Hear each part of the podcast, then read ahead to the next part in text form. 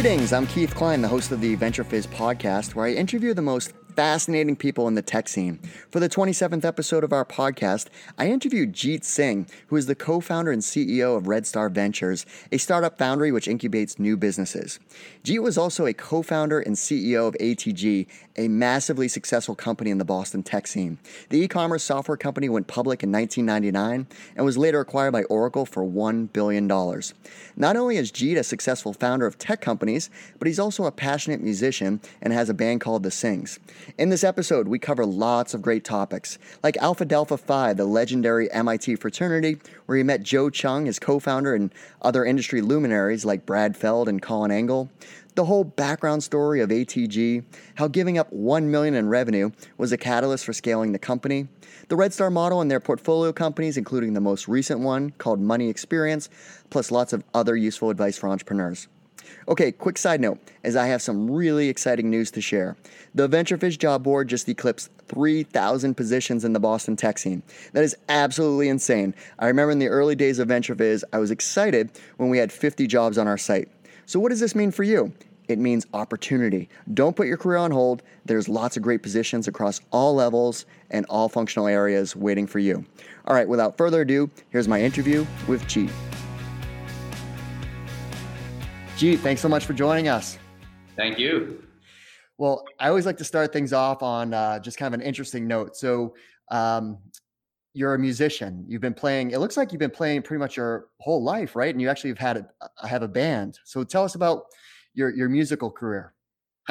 well, let's see. So my musical career, unfortunately, took precedence over my academic one. So at MIT, I spent a lot too much time, you know, playing in a rock band and then going to class. So uh, yeah, I started I started in college and, and started writing and, and playing live uh, at that time.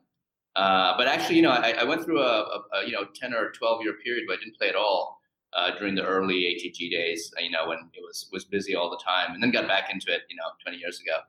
Mm-hmm. Yeah, so I, I'm a hobbyist. I play the guitar, and it's one of those things where I need to find more time to play because I, I don't, and you know, I just need to pick up the guitar and and it's just like it's amazing what you can learn online now just looking at YouTube, and so so that's how I fake it. No, it's good. I mean, you know, now I get to play. Usually, as soon as I walk in the door at home, first thing I do is play for you know half an hour, an hour, and, and that's a that discipline helps. Uh, first of all, it's great to unwind. It is. It totally is it's the first room as I walk in the door to the house. So like, okay, pick up the guitar. Maybe that's the that's the strategy I need to implement in my house. That's the first thing I'll see. so, uh, well, let's take a step back. So, where'd you grow up?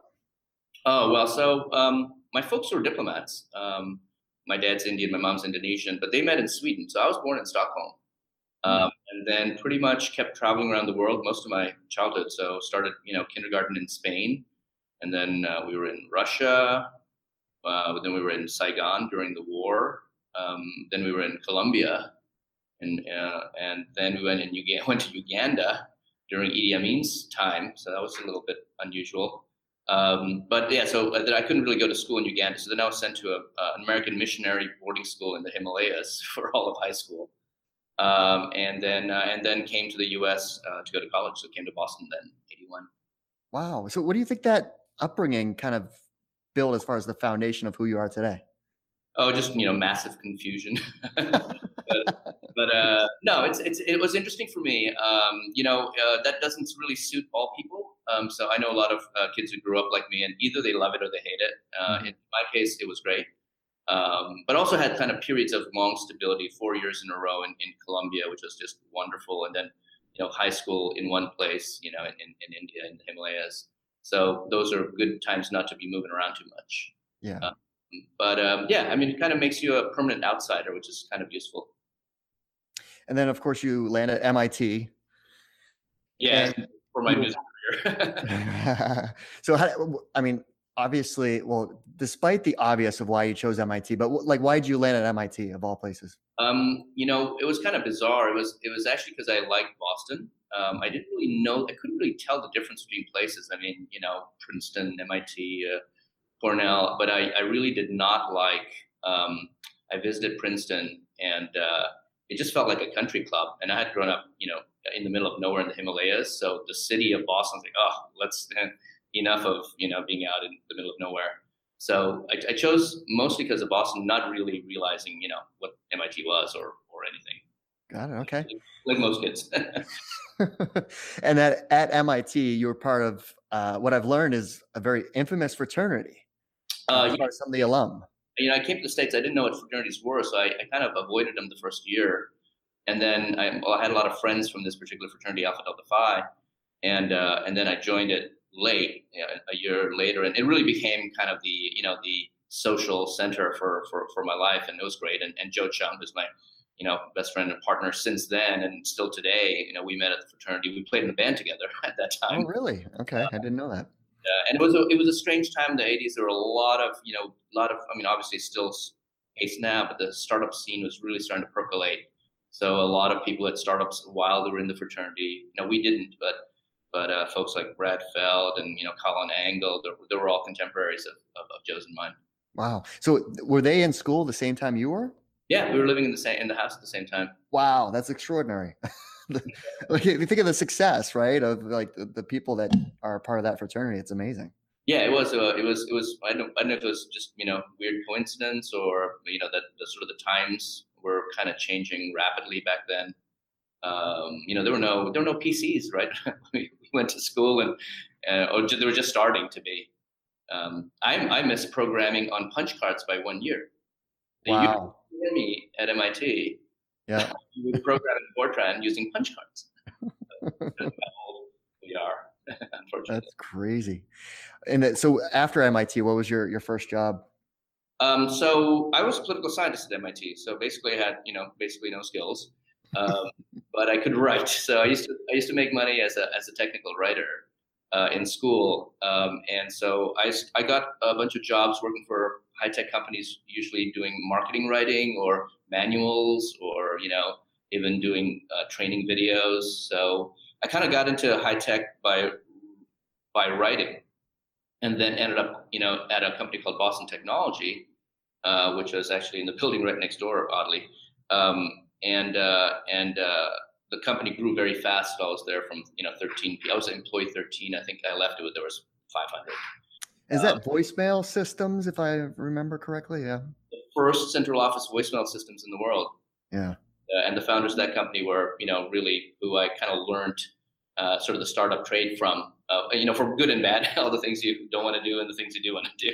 Mm-hmm. Uh, Scott and Greg were, were, were really great uh, mentors to, to. And, was Joe there, or at what point did you and Joe decide to start a company together? So Joe was in grad school during that time. He was at the Media Lab, and uh, and so uh, he Joe did some work for Boston, Boston Technology once in a while as a consultant, but basically, um, no, he was in grad school, and we had been talking for quite a few years about starting something of our own in the in the in the electronic music space actually, which was what his field was at MIT. Um, and so that you know that conversation went on for you know four or five years. Uh, and then one day, you know, finally, Boston Technology was quite big. We had moved to the suburbs, which is not to my liking.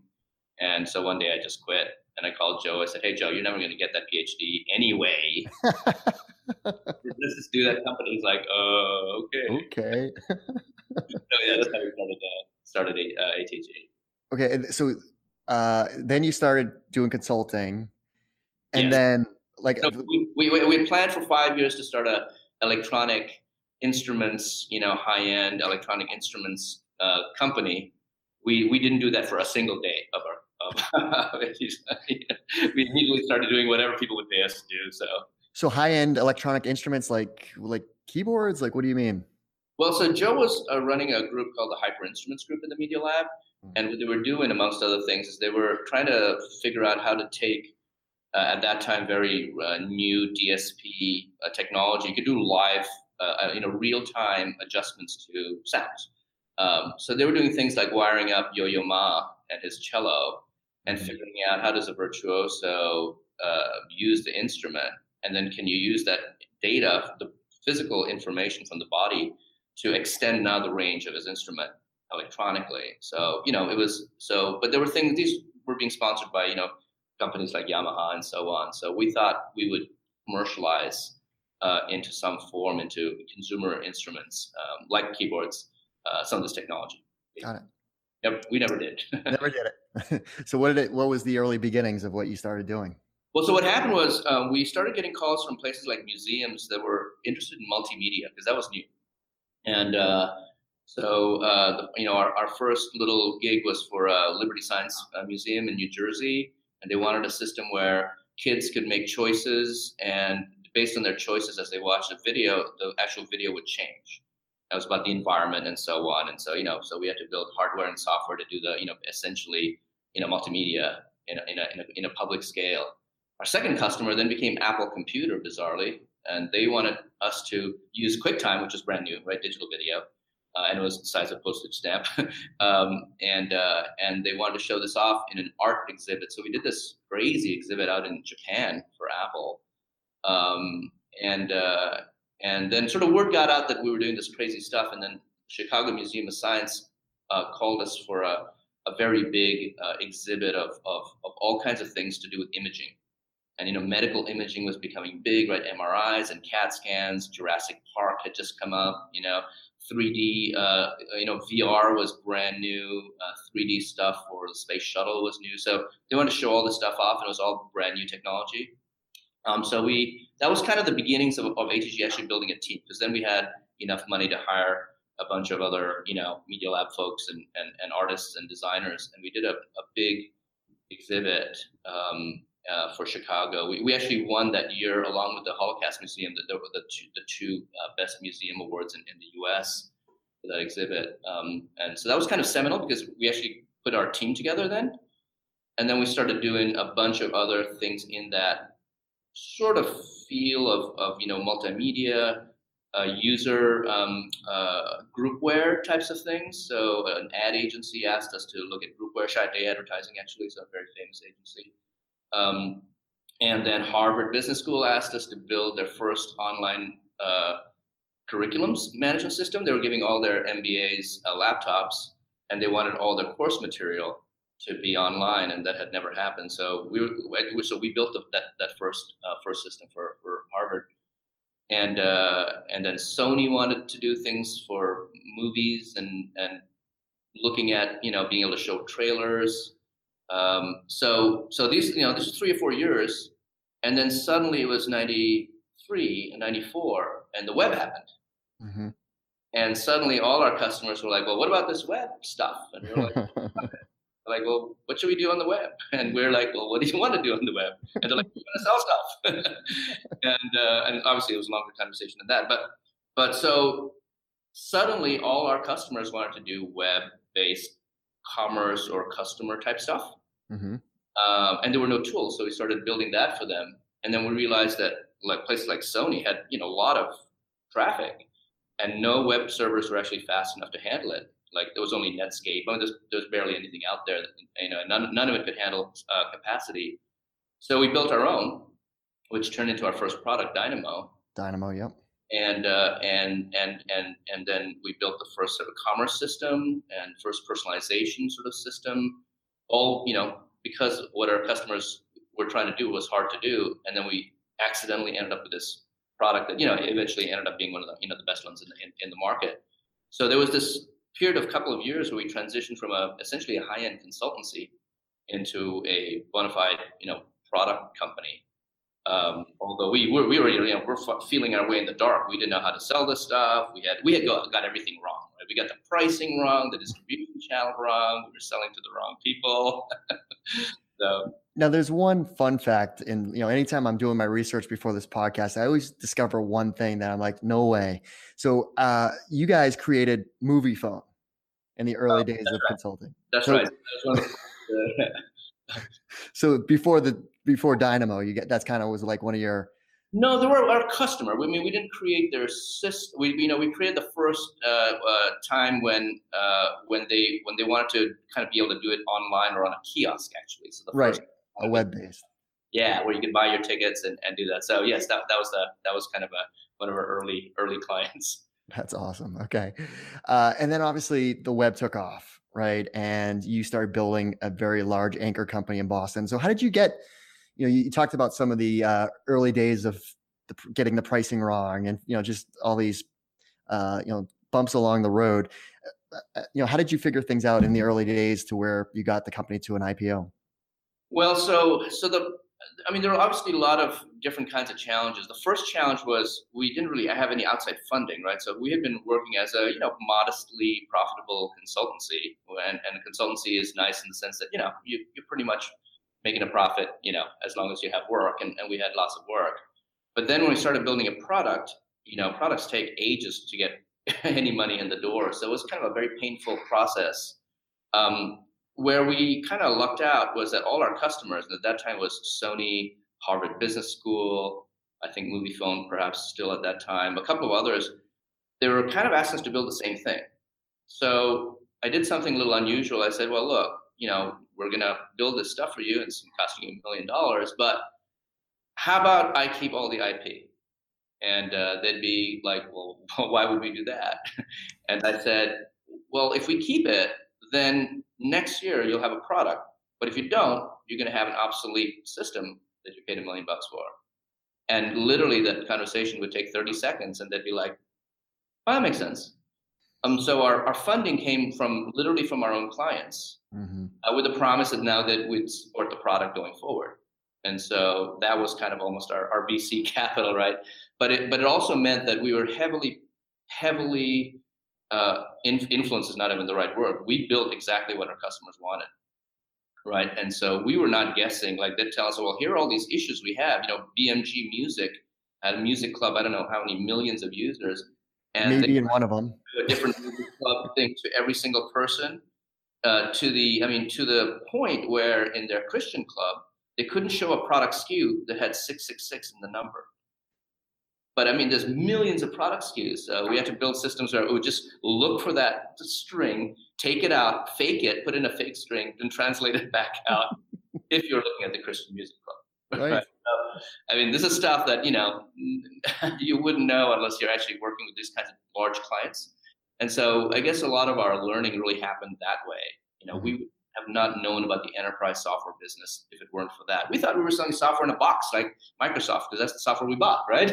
Right. Uh, and uh, no, it's like, oh no, no, you, you sell software for hundreds of thousands of dollars to really big clients, and the, you know, we had a sales force, an inside sales force on the phones calling people, and you know, that was ridiculous. I mean, that, and then, you know, we got a, we found a, uh, Lauren Kelly, who uh, was very successful with us. Um, she had been at uh, Borland and a bunch of other places. So she came in as a consultant, took one look around and said, you know, you're doing this all wrong. And so I'm like, well, why don't you help us? She's like, well, I'm about to have a baby in three months. I'm like, so what? you know?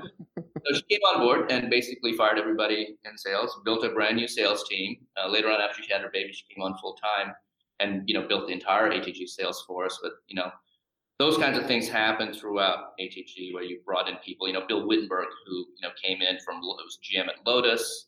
He came in and built out our engineering team. Um, so it was, you know, it's, it's getting the right people at the right time that allowed, you know, the, the organization to, to scale. And at that point in time, there was like a big professional services element of implementing the software too. It wasn't SaaS; it was, you know, behind the firewall type stuff. Oh yeah. Um, so that's another good point that all, almost all our clients were looking for custom stuff on top of our product. Um, and then the, the big transition we wanted to make was to get other system integrators. You know, so at that time, you know, places like Sapient and Viant, IXL, Razorfish, and, you know, all, all those all those companies were getting in the web design game, and we had a reputation of being really good. So they didn't kind of like us very much. And we were trying to say, why don't you build in our product? And they're like, wait a minute, you're a competitor. And so it was really a struggle for a year or two where, you know, clients would buy our product and then want our services. We didn't want to do that much services because we're trying to scale the product. But our, our, our other competitors wouldn't work on our product. So it was actually on the BMG product uh, uh, deal when we won it. We won the services and we won the product deal and uh, and Cambridge Technology Partners. So Bob Jett was over at CTP. So they were they came in second on the services side, and so we turned to BMG and said, listen, hire them for the services buy our product. And so we literally walked over the deal to CTP and said, take the million dollar services side. Mm-hmm. You know, like, really?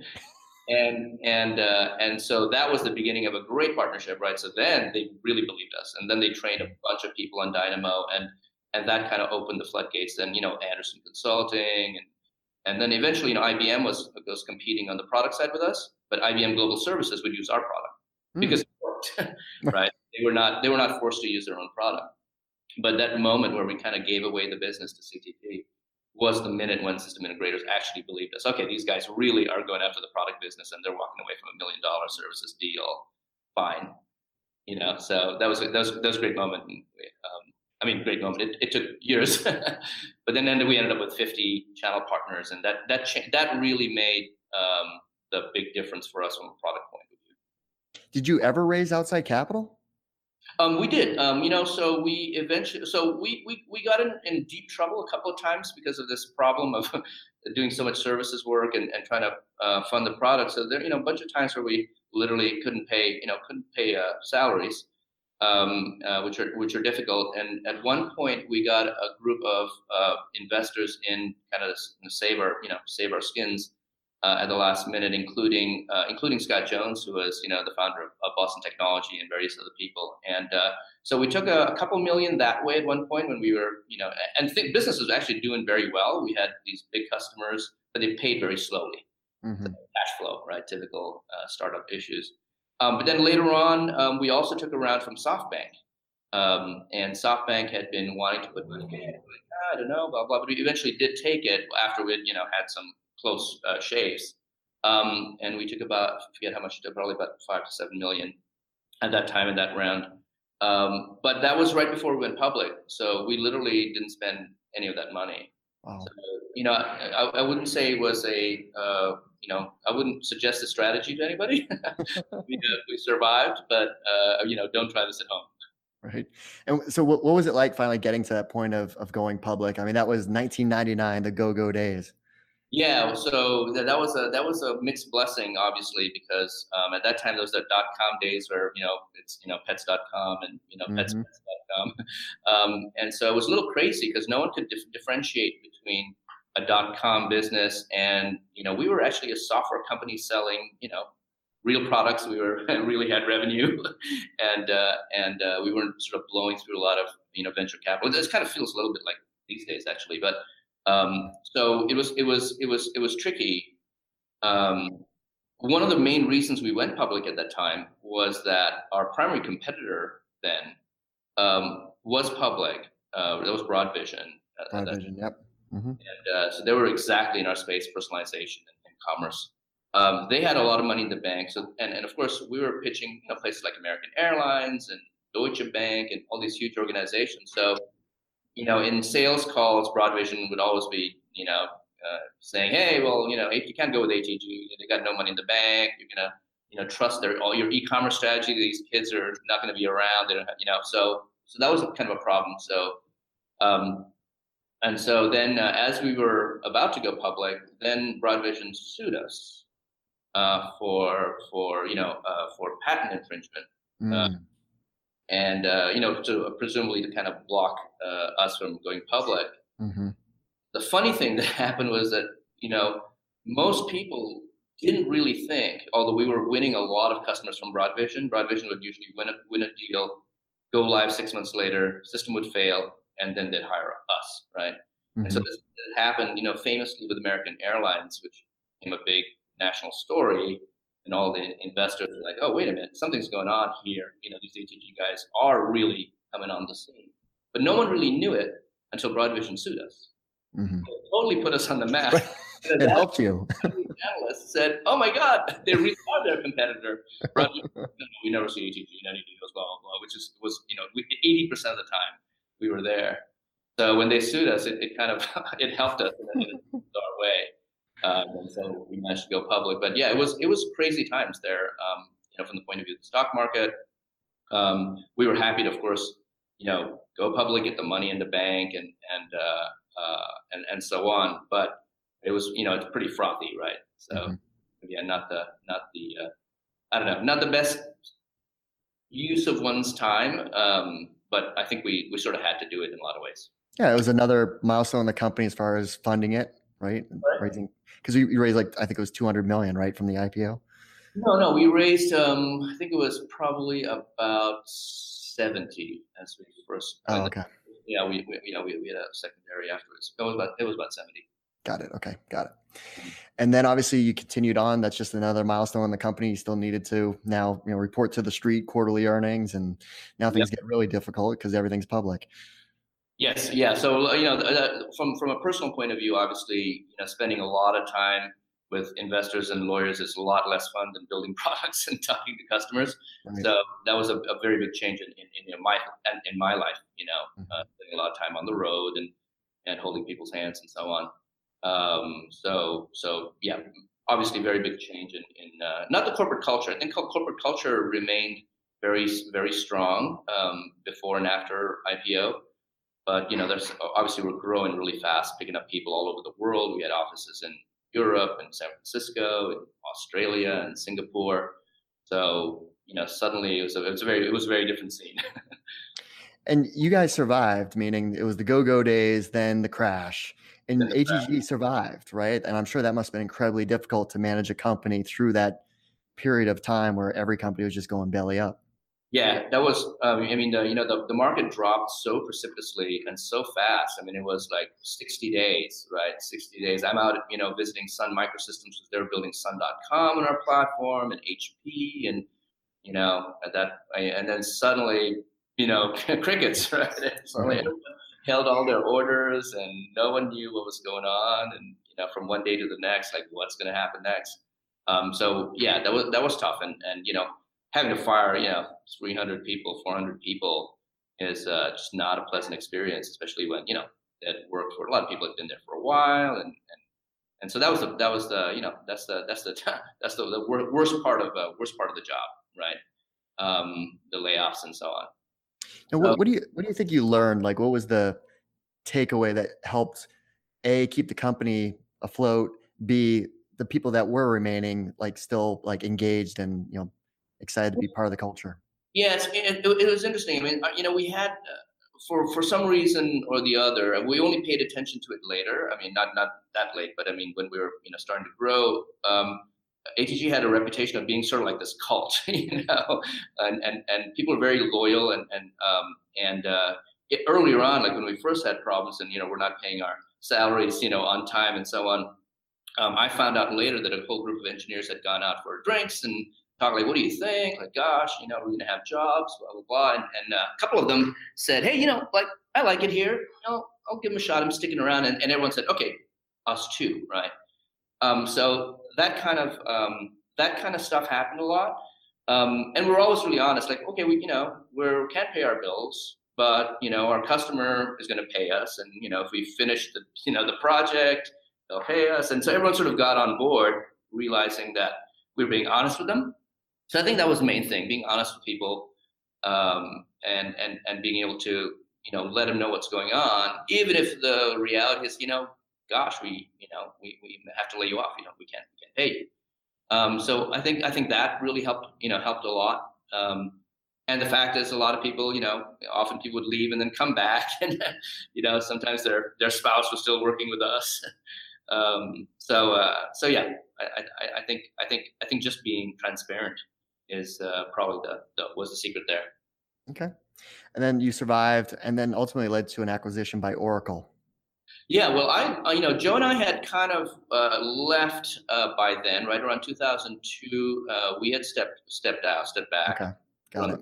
for a while, um, and uh, and the company at that point was sort of in in in I uh, wouldn't not really survival mode. We were doing well. The, the market sort of came. We had our good customers. The market wasn't roaring back, but you know we had, we had a good product and and and the company was stabilized. Uh, but it was almost sort of like you know sort of slow and steady for a while till the market sort of built up. Um, you know, and and you know if you think about it, at one point the company was worth seven billion dollars, right? Which is just ridiculous. And, and, you know, I don't know what it probably should have been worth at that time. My guess is probably was worth at that peak probably should have been worth half a 1000000000 mm-hmm. And then you know, and then after the crash, at one point it was worth like a hundred million dollars, right? It was his stock was at one, you know, it was 120 to, to one, you know, which is also not accurate. Um, so the Oracle purchase at a, at a, at a billion was probably actually the a real price. I think it was probably was worth that. You know, they certainly thought it was worth that. Um, but yeah, it's it's it's it's, it's kind of you know the problem with the stock market is then everyone's kind of looking at their stock and you know watching the screens, and you know, mm-hmm. working. Um, it would it'd be an interesting thing to kind of create a, a product where companies can give uh, sort of a, a, you know stock that is uh, smoothed out, right? We've talked, Joe and I have talked about that. Hmm, maybe we should build an instrument where you know you can give a special kind of share to your employees, which you know doesn't follow daily movements. Okay, it's a good idea. But yeah, yeah, I mean there was such a fluctuation back then as far as the stock prices. Exactly. Now, like a, like a trailing indicator or something. Now, the software is still part of the Oracle suite today, right? Like it's still being used and part of the core e-commerce yeah, suite from Oracle. And and, uh, and, you know, Oracle was on a tear there for for a while, right? I think they bought uh, about seventy companies in four or five years. Um. You know, uh, not all of them for a billion dollars, but quite a few of them were. Um, and and and ATG was kind of left uh, operating kind of as it was. Um, and I think largely still is. There's quite a few of our people who are still over there and and and happy. So you know, it wasn't one of those uh, acquisitions where you know everything sort of got destroyed and culture is destroyed. So I think uh, that was a that was that was very um, well handled. And what's also impressive is the number of alumni that are in the Boston tech scene that have founded companies or in leadership roles at others. It's just an, an amazing list. We compiled one of our infamous spider webs a while back that just showcased them all. It was like a year ago we published it. That's right. That's right. No, it's uh, it, it's it's neat seeing uh, you know sort of the tentacles spread. yep. um, some of them have come back. Come, some have come back. Come back here. So um, some of some of our some of the people who used to run engineering at ATG are now running engineering for one of the uh, Redstar companies, and uh, so it's it's nice. Uh, it's nice getting people back. Well, that's a perfect segue. Let's talk about what you're up to these days with uh, with Redstar. So, what what is Redstar? So uh, yeah, so uh, Joe and I, so my original partner, um, uh, and I, around eight years ago, decided to you know do something new again together, and we thought we'd just do some angel investing, and we very quickly realized that that's a terrible idea, um, and uh, from a you know from an investment point of view, um, and since we didn't really you know unlike some angel investors who pretty much just like to you know go around chopping cigars and sounding important, um, not really our style. So we said like there must be a better way of doing this. So we came up with um, this idea that why don't we just why don't we come up with a better way of starting companies? So Red Star basically is a you know now I guess they call it sort of foundry model or uh, you know studio model uh, investment. So we we don't invest in anybody else's ideas. We actually do our own research in, in market areas, decide what market areas might be interesting, come up with ideas as to how you might enter it, and then essentially build a company, uh, fund it, run it, bring in management as as it grows, and then and then you know spawn it off. So um, so that was Redstar's idea, and, and you know we we had these grandiose plans of starting two or three companies a year, and then we realized that's actually pretty hard. So then we said, okay, how about one company a year? So that was a little better. So now it's kind of one every two years. manageable. Uh, but yeah, no, we, have started about four or five companies in the last eight years. Um, and uh, and and uh, you know one of them we basically shut down after it didn't do so well. Uh, one of them was sold very, or actually one was sold to Nanigans very early, um, and then uh, you know one third channel uh, is doing really well, so they have grown um, and now moved out of our facilities and they're, they're on Canal Street now. Uh, Gina Ashe, the CEO over there, you may know her. Um, no, Gina well. She's amazing. So uh, yeah, so so Gina's doing great over at their channel. They've taken outside money, uh, outside capital now, um, and then uh, and then Kinto was our next company in the in the health tech uh, space. yeah, so that has been around for a couple of years now, um, and and our latest uh, one is uh, we just announced a couple of weeks ago is a financial literacy curriculum for for, for students in high school and college uh, money experience. Money experience. So let's talk about money experience. So what what led you down the path of starting that company? So what was interesting, I've done a bunch of stuff in education over the years, separately from Redstar. Uh, I have a gap year uh, company called Winterline, and uh, it, it, takes kids around. it teaches them, you know, 100 skills in, in nine months in, in sort of 10 countries around the world. But we couldn't find any good curriculum in financial literacy, no matter how hard we looked. It, everything was, you know, just really bad. Um, and so I thought, well, what if we build our own? And then it turned into a, a, a pretty big item in terms of it was, it was, complicated and it was a big market. Um, so some folks are working on some other ideas we put onto that. And We were looking at consumer finance anyway, um, and and sort of changes in consumer finance. So um, so we ended up uh, building uh, building this this curriculum uh, uh because of that. Um, but if you if you if you kind of look at the uh, how financial literacy is taught today, the problem is that it's usually taught specifically about you know investment instruments, right, or uh, retirement plans, 401ks, or you know your house mortgage. It's very technical, so it's not surprising that it, that most people just don't like the stuff. Kids are not you know not excited by it. Um, so we took a completely different path to it. We said, well, why don't we attach things that people care about to you know financial implications? You know, what car do you want to buy? Where do you want to live? You know, what what do you want to do with your free time? You know, who do you date? All those things have financial consequences. Um, and so we we took a very different approach, which is no math and and not technical stuff, but talk about life priorities and quality of life and things that you know young people actually you know have an opinion about and then say, okay, look, well, what does this mean over time? So we built a simulator which actually simulates your entire life from graduating high school right to retirement. Um, and uh, and the simulator has this underlying financial model we call the supermodel, and basically it'll calculate everything from where you live, what you do, the job you have, what you spend money on, um, and so you go through the simulator and you make choices, and we calculate the results for you, but we also calculate how you're doing versus your own priorities. So if you say, I like travel and leisure as a priority, and but then you take a job where you're making a ton of money but you have no free time, now your quality of life meter is going down. mm-hmm. money might be going up. So, you know, there's no way of winning in the simulator. It's only, well, this is what happens. And if those are your priorities, okay, fine. But be aware of here's what happens. And this is a graphic novel. It's it's it's a lot of it's a lot of fun. It's actually it's very engaging. Um, my wife's gone through it about five times already this week. Gosh. um, but um, but uh, yeah, so that's that's what the offering is.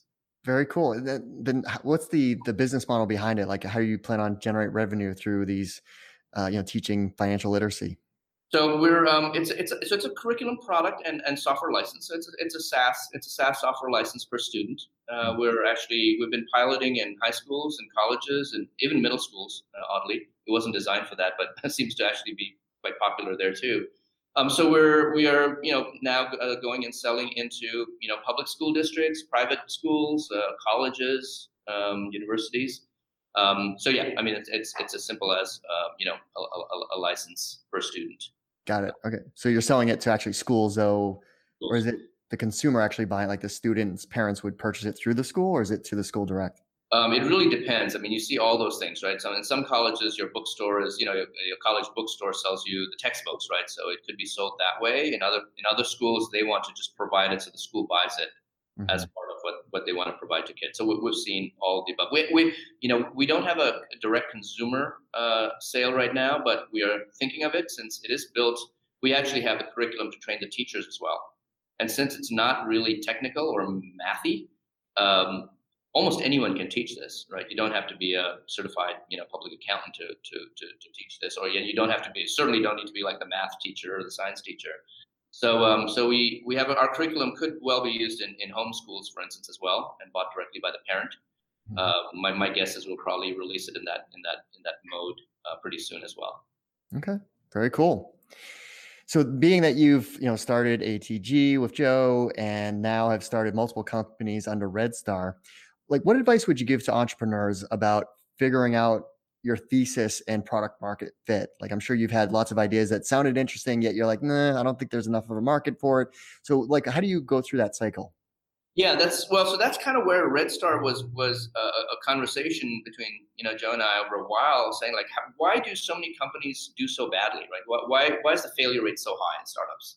And obviously, lots of answers to that, but but I think the primary one we realized that, that a lot of young entrepreneurs uh, are are really driven by a specific idea first, right? So they have this idea, and then they're trying to find a market for it, and that idea probably sounds neat to them because they needed it themselves but they they might be the only person in the world who actually thinks that way, right? So Redstar's, our whole you know concept was let's look at, at markets first and then decide if there's a product or service that makes sense.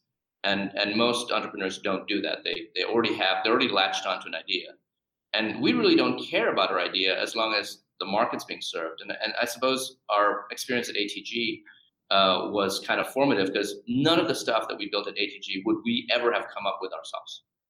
Right. Our concept was some kind of electronic keyboard, you know, which never happened. You know, thank God. right. Um, but um, so so our you know learn learn from your client, learn from your market, uh, rather than you know be attached to an idea. And at Redstar, that's been really useful because you know we, we go into markets that we know nothing about, and, and that seems a little counterintuitive. Uh, people will say, well, you know, where's your market expertise? But the counter argument is that if you don't know anything about a space, you start off pretty humble because you know you don't know anything about it, right? So you tend to now listen more and uh, you know talk to other CEOs in the space or investors in the space or customers and say like, what's going on here? And we spend you know years looking at that before we even come up with a product idea. So I think you tend to catch things that people in the field have missed because you know they've been doing health tech for 30 years of their life and they think they've got it all figured out and any changes in the market they just don't notice right? It's just background noise. But for us it's like oh wow this is how this thing works today. And so we come in it kind of cold. So so i guess my advice to entrepreneurs is you know try to uh, go in sort of cold into you know to try to understand what's really happening in the market without necessarily having a don't don't have a solution first right? Find a problem um, and so that's kind of been been our style now, and we're trying to for- make it more formal. Um, although I guess the way it happened was accidental, you know, with ATG. I mean, the uh, it is kind of unorthodox as far as you know, looking at an industry versus having the idea and then figuring out if there's a market. So uh, that is, I think, unique and very helpful for entrepreneurs. But the other hard part is getting customers, right? You've done both B two B, consumer. So how do you get initial traction going, like what advice would you give there? Well, yeah, it really depends on the market, right? So, um, you know, a B2B market is obviously very different in terms of your channel. Um, you know, I mean, obviously, ATG channel was critical, which is why the system integrator, uh, you know, uh, co-opting system integrators to, to sell your product was kind of like the key to success in that sort of space um, you know, one of our companies, Kinto, in the health tech space, that really is a direct consumer play. We're not going through hospitals or insurers or anything like that. So that is much more an online uh, acquisition play with other kinds of um, supporting. You know, we have a deal with the Alzheimer's Association, um, and so try to get the word out to the, the market you, you know you, are choosing to to to get to in the case of money experience, of course, it's schools and colleges. So you're trying to get to the decision makers, right? Like we're gonna we're gonna buy it, you know. So you know where who has who has the budget, who has the need, all the really basic things. Um, you know who's who's really your customer. You may think the customer is you know students, but no, your customer is the administrator of the school that buys the product, right? Or uh, or the system integrator that's actually going to incorporate your product into another offering, you know, a bigger offering to, a, to an enterprise client. So deciphering who your real customer is is, is, is, is sort of key. And then, of course, getting one, you know, um, your first customer determines so much about what happens to your future because it sort of determines your second customer. Um, and, uh, you know, so it's, it's, so, you know, you, it's really important to be lucky. so entrepreneurs don't forget to be lucky. uh, you know, your first customer often then determines, you know, a lot of your, your future path. Um, but uh, no, that's I mean, but I'm being a little silly. But but the reality is, try to choose a customer that's a good representative of your product, because your first customer does become the reference for your second one, and then suddenly you've got three, and suddenly you're specialized. Mm-hmm. Right? And it happens really fast, right? You got three, four customers, everyone's got you pegged as to what you sell. Right. So sometimes you don't want to take a customer if it's a bad representative of what your product is because you get stuck with it, right? So be careful of those. So find pain, meaning a problem where someone's willing to spend money to solve it. Like I learned that, like I, I did Sandler Sandler sales training in one of my first jobs out of college. It was part of the uh, training, and I'll never forget. They're like, "No pain, no sale." It's that simple. so I'm like, that's carried through my whole life. I often say, uh, you know, don't invent food before hunger. Right. Yeah. Exactly. Not a good idea, but not if no hungry. yep. You've been building companies in Boston for a long time. How has the tech landscape evolved? Oh wow. Um, Well, obviously, you know, Boston has changed in the sense that the you know the new big powerhouse is biotech, right? And uh, and so there's a lot of you know biotech money, of course, and a lot of biotech activity. But it also means that you know in general, Boston has become a you know one of those those big draw cities for for talent. Um, so I mean that's obvious with you know every building going up around us every every month, and uh, so it's kind of crazy. And of course the rents skyrocketing. Our rents I think has tripled here in, in, in the last eight years. So you know, God knows how long we'll be able to stay here. Um, so that you know, so you know, talent, access to talent is is good. Um, but of course, in, in software, the, the you know salaries are skyrocketing, right? Like the last thing we want is you know, please Amazon, do not come here. You know, wherever you go, don't come to Boston. so just send your deliveries; they'll be fine. but um, but uh, but yeah, what else? I, guess there, you know, some things are a lot easier than the past. Um, I think, you know, for, for entrepreneurs, the, the, the huge thing is that you can get space short term, right? So, you know, the WeWorks and CICs and being able to get space and not have to sign a five year lease every time you're moving. I mean, ATG, we moved eight times in 10 years and it was just like pulling teeth. And of course, each time you know, they don't believe. They're like, well, you're only 20 people. Why do you need space for 100? It's like, there's going to be 100 next year, and, and we'll be out of space, and there's a five year lease. So um, that has improved, right? The ability to be able to quickly set up shop, Wi Fi, walk into an office, you can go into Engine. You know, we've used these spaces sometimes for our companies, and okay, you know, sign a contract. Next morning at 11, your team's up and working, right? Mm-hmm. So that's that's fantastic. Um, yeah, co-working's made a huge impact to that. Absolutely. Really you know, MIT is trying to do a lot of stuff and and, and encourage uh, you know people in their infra, you know in their space and and and and and, and, and real estate and and uh, and now they're trying to have you know some of the more expensive lab facilities available also outside the MIT community to startups and you know nano nano manufacturing and so on. So that I think will and, and we see that in this even in, in our complex here in Kendall Square, uh, the, the, the the shared lab spaces which are mm-hmm. for with very expensive equipment, and that's kind of partially subsidized. Um, so those kinds of things will add another dimension, I think, in Boston to like being able to do you know very complex things with less capital outlay. Um, so that's that's that's also brand new. It's changed a lot.